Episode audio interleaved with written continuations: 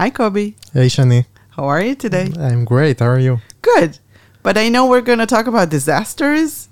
So bring it on. Today we'll talk about uh, disaster recovery plans. Uh, we'll review what are disaster recovery plans, why do our organization need it, who is building it, who is responsible for the execution of the disaster recovery, what is disaster at all, yes, uh, what kind of disasters our disaster recovery plan needs to cover. The initials are DRP. Yes, the initials are DRP, Disaster Recovery Plan.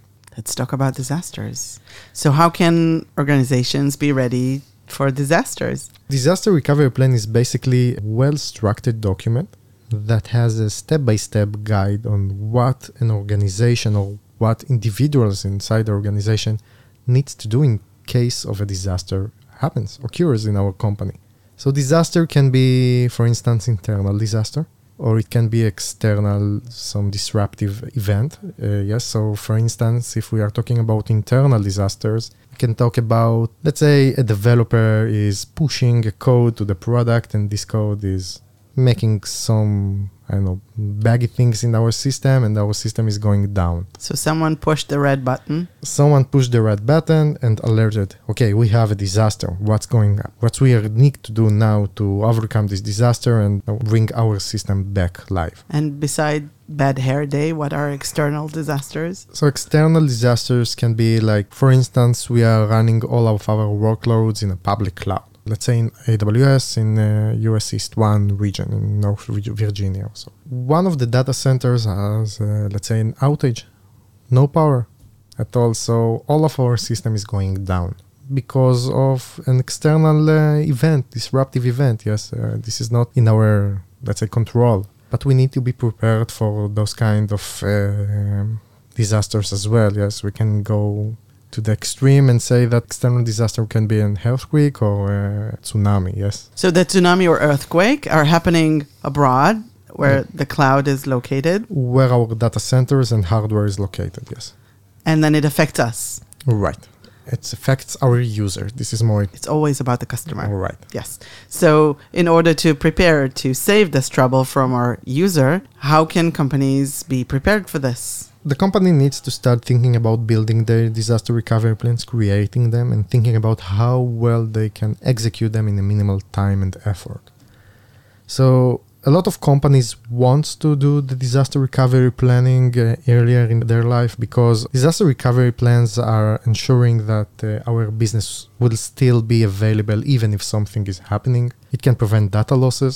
It can prevent or you know identify risks along the way of the creation of the disaster recovery plan because this is something that we are doing once a while. Maybe we have blind spot in the day-to-day work. And uh, one of the most common triggers are uh, different compliances or regulations that are requiring organization to have well architected DRP once a company or organization is deciding that yes, we want to build or create a disaster recovery plan in our organization, so the main, let's say, individuals that are responsible for the creation are, uh, in the majority of the cases, are the DevOps engineers or SREs, site reliability engineers. Before we will talk about the technical process of creating the disaster recovery plan, let's clear something out and talk about three different metrics here. We need to determine those metrics and parameters parameters before we continue because all of our DRPs will be based on those metrics. So the first one is uh, BIA. BIA is their initials of uh, the business impact analysis.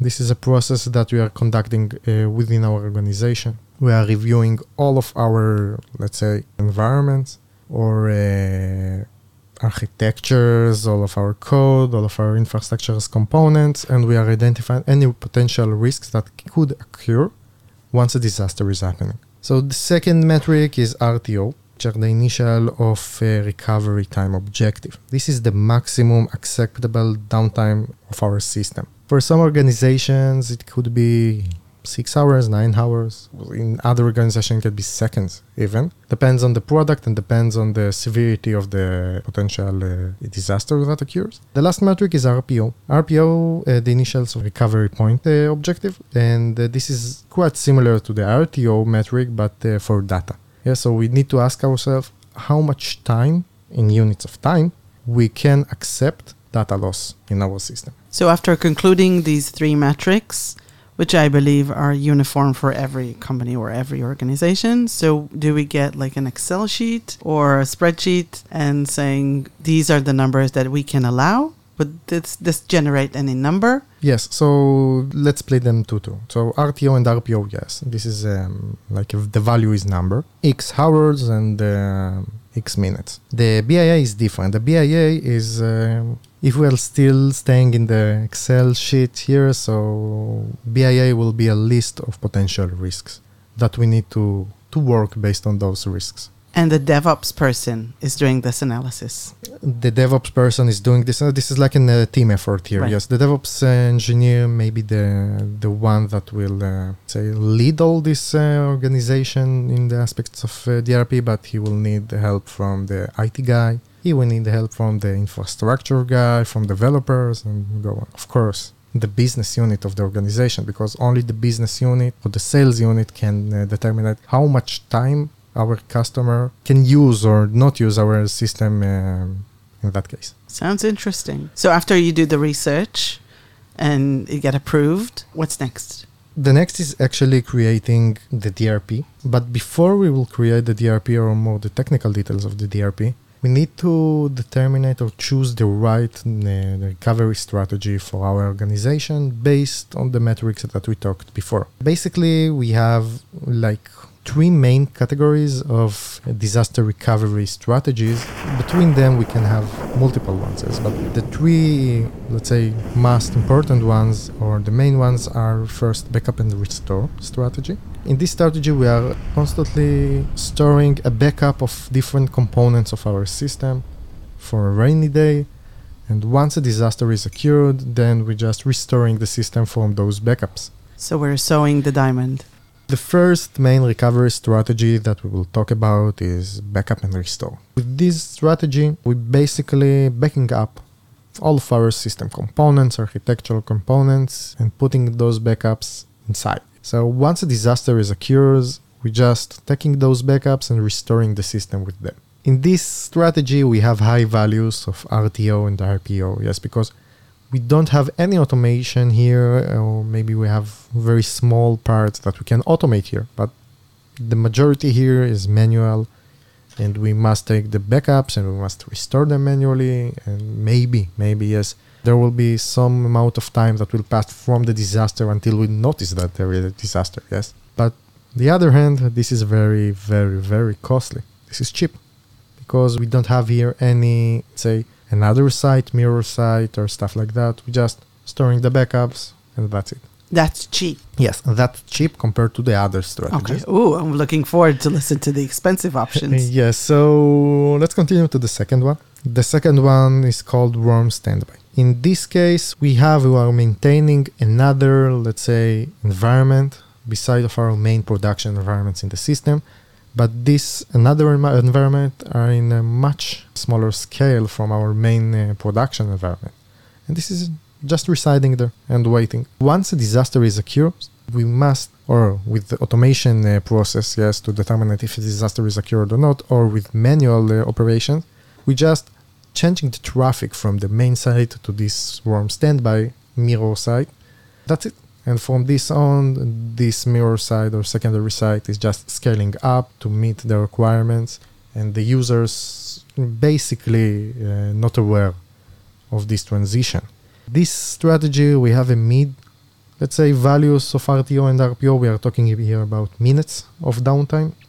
In the backup and restore, we talked about hours. Here, we're talking about minutes, but it's more expensive. The last strategy is called the active active multi site strategy.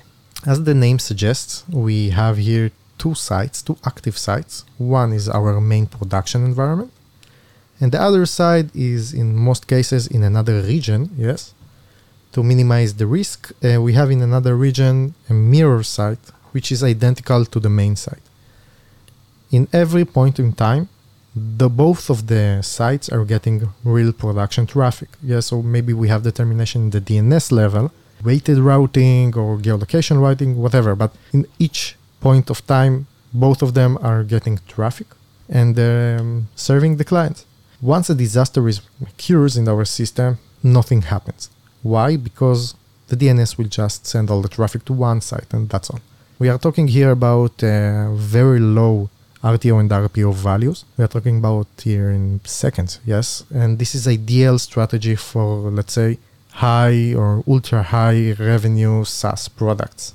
But it's the most expensive one. Why is it expensive? Where is the money going to? From the name of this strategy, you know, active active multi-site strategy, suggesting that we have two identical sites that are up and running all the time, meaning that potentially it can be go up to twice the cost of any other disaster recovery strategy.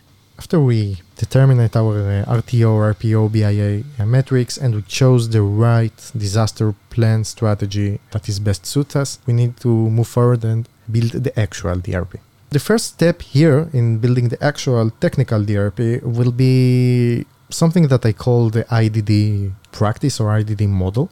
IDD stands for Infrastructure, Data, and Deployment. We'll start by map- mapping all of our resources. If we are in the cloud, it's more easy, yes, but uh, we are mapping all of our resources, both data resources, infrastructure resources, and the application deployment resources. And we will try to split them into three categories the infrastructure category, the data category, and the deployment category. So, for instance, all of our networking components will go to the infrastructure category. Our database or our any other storage solution will go to the data category. Our application or deployments will go to the deployment layer. So once we are splitted and mapped all of our resources in the relevant categories, we need to create, let's say, a mini DRP to each one of the categories to address them separately. For instance, in the infrastructure category, we will uh, we will see practices such as infrastructure as a code, yes, to build up our infrastructure in the data uh, mini DRP, we will have practices of continuous backuping by our data and stuff like that, providing them, uh, let's say, replications and uh, have multi-master database and stuff like that.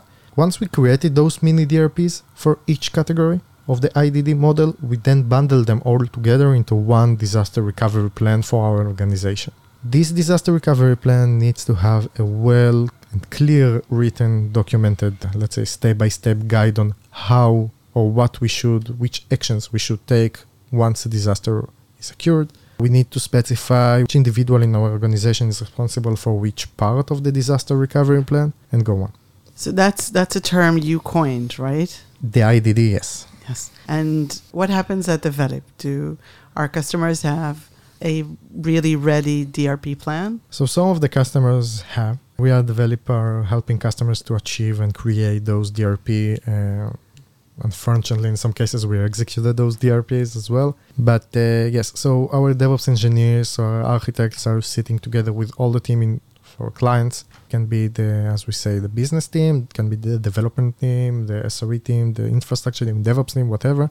We are sitting together and we're just going through the, the process that we talked about determining the, the right metrics for the organization, choosing the right strategy, and creating the technical DRP itself. Considering that we're talking about catastrophes and, and disasters, you sound very optimistic. Uh, yes, because, you know, uh, once you are prepared, everything is okay. Amen to that. And DevOps. DevOps is the answer. In, yes, in most of organizations, DevOps is the one that is responsible for the creation of the DRP and for the execution. Right. Thank you, Kobi. Thank you, Shani.